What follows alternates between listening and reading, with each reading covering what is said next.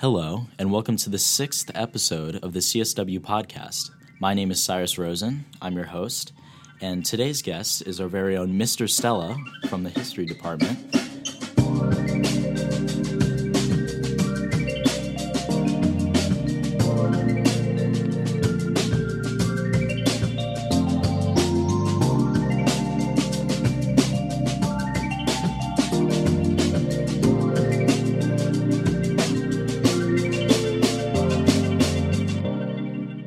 Welcome to the podcast. Would you mind giving us maybe a little bit of what you do at school, a little bit about yourself? Thank you. First of all, thanks for having me, Cyrus. I'm excited to talk about not so much myself, but the social studies department. But as far as myself, some of you know that I've been here for uh, 21 years and um, I love talking about the social studies department. So uh, I'm re- really thankful for this opportunity just to give you a little bit of background in regard to our courses. But as far as myself, some of you know that I teach mainly world history. I've taught most of the required courses in the social studies department, and I also moderate the Model United Nations Club. Um, so in regard, I'll just get started with the courses, if you will.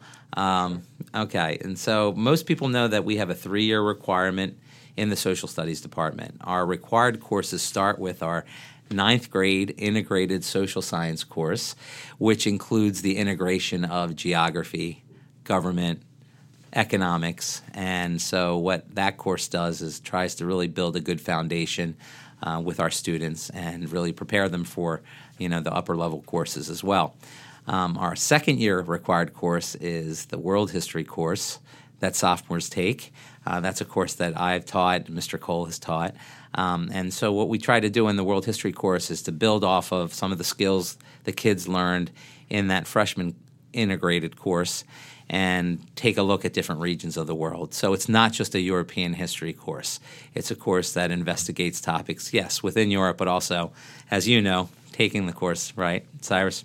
For sure. We do some African history, uh, certainly Asian history, early American history uh, as well as European history. And not just Asian history, but also bringing it, it down into uh, certain regions like Southeast Asia, and um, th- those that was one of my favorite units. Yeah, that's right. And so, you know, from South Asia to East Asia to Southeast Asia. So, we really try to make it kind of comprehensive in that regard. So, it's not just a European history course.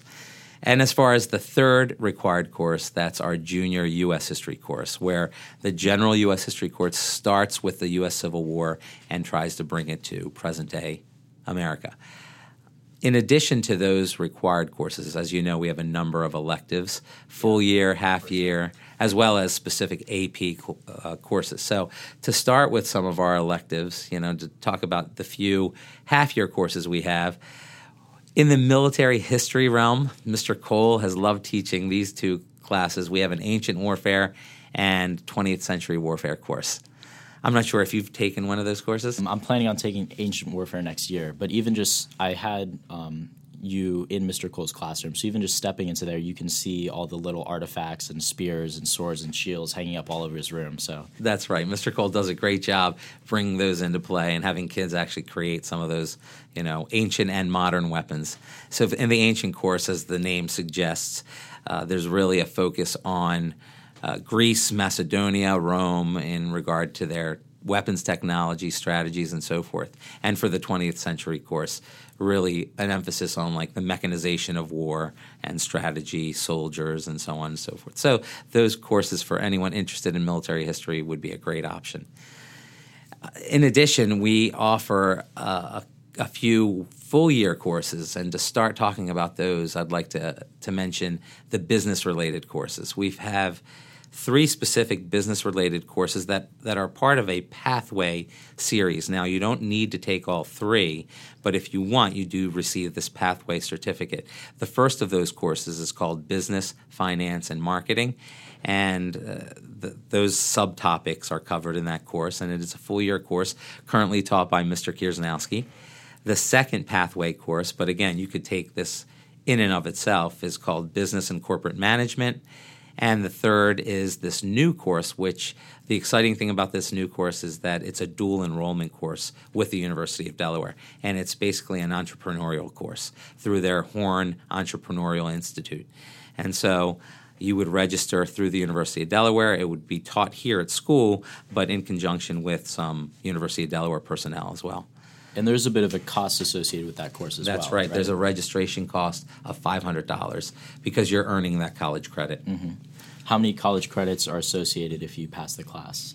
Uh, three, I believe three. three yeah, under, undergrad credits are, are associated those, with that. Are those specifically for the Horn program at U- University of Delaware, or those can those be transferable to any other business program? I think they can be transferable to any other business program. I think uh, there is a specific course that's uh, the entrepreneurial course. It's entrepreneurial. Uh, 167 is the course, but I believe it can also be used with other programs too. And in addition to that, we have a full year international relations class that's taught by Mrs. Messinger. This is a great class for kids that are interested in international policy, um, the United Nations.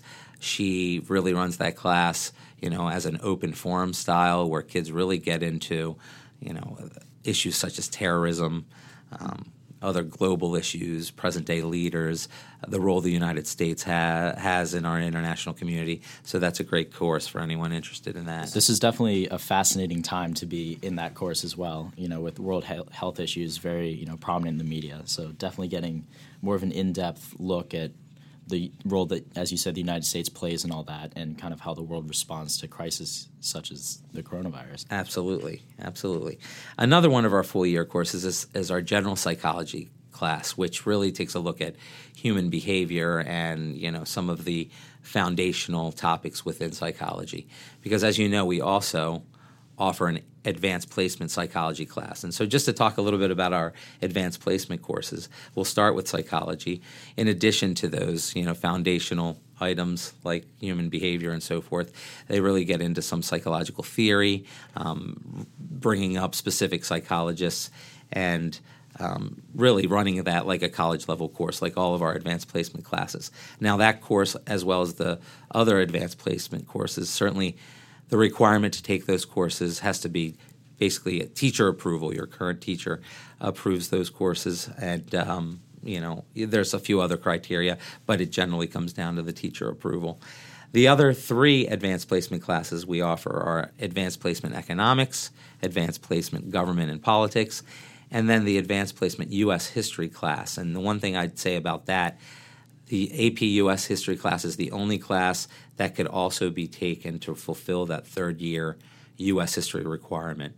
And so I think that looking at these electives and AP classes, there's a nice variety for kids who, you know, have an interest in different areas. Yeah, 100%. And does the AP economics does that fall into that business career pathway as well? So you could also if you're following that pathways, you could substitute that third pathway course with the AP economics course or that entrepreneurial course. So it does as well. And do you know if the AP economics course focuses specifically on macroeconomics, microeconomics, or really does a deep dive into both? Yeah, it does a deep dive into both.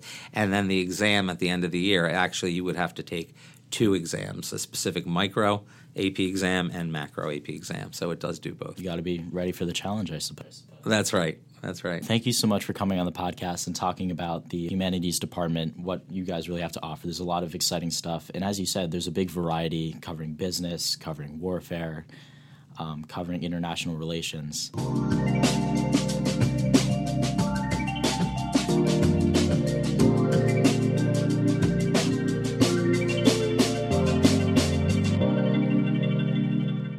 Also with us here today from the um, World Language from the World Language Department is our very own Mr. Messinger. Hey Thank there. you for welcome to the podcast. Thanks, Thanks. for taking the time. Thanks and for having me. um, Mr. Mess is here to talk about a very exciting course that I'm interested in taking, and that is AP Art History and Plain Art History. Uh, I taught art history here at Charter in the early 2000s, and I taught both um, AP and we'll just call it regular, um, but had to drop it because the Latin program grew, and I had too many Latin sections to maintain a section of art history or AP art history. So, um, and I'm excited to have it again, and it looks like we'll run it again next year. And it's um, what it sounds like. It's a study of, uh, of the history of art. It's a global approach. We um, start at the beginning of, essentially the beginning of time, and go uh, up to the present. Wow, that's a lot of material to cover. It is, but it the uh, difference between this class that uh, or the way it's structured now and the way it was before is um, on in the AP curriculum. There's a set of 250 images from all around the world, all periods of time. So those are the only ones that you could expect to see on the exam. Now it sounds like a lot, but um, AP teachers have talked about this, and we figured that we would really study probably close to a thousand different images throughout the year we certainly focus on those 250, but we see a lot of other um, related images. For instance, there's only one Rembrandt, um, one Leonardo da Vinci in the set, but we certainly look at other um, works from that artist. And same thing with different cultures. Uh, we might only see one or two Incan that are uh, on the set of 250, but we look at several different images to, you know, that support it and are related. So this might be an example of an AP class where there actually is some freedom to go above and beyond what the actual curriculum is. Absolutely, You're able to do yeah. a lot more exploration. Correct, right. And the way I envision this working, it depends on signups, but the way I envision it working is um, everyone meets in one section, but the requirements for AP students are going to be um, more than for students who don't want the AP credit. Because there certainly are people out there who um, uh, want to take AP but don't want the pressure, or want to take art history but don't want the pressure of AP, which I understand. So I'll tailor it. It'll be the same curriculum, different requirements, different grading. Sounds good. Thank you both so much for taking the time to come on the podcast. Thank you, Cyrus. Thanks very much, Cyrus. This wraps up the sixth episode of the CF- CSW podcast. This is the third installment of our course selection um, little mini series that we have going on. Uh, stay tuned next week. We're doing computer science course electives. And that re- wrap things up for this week. From Edison's Closet, signing out.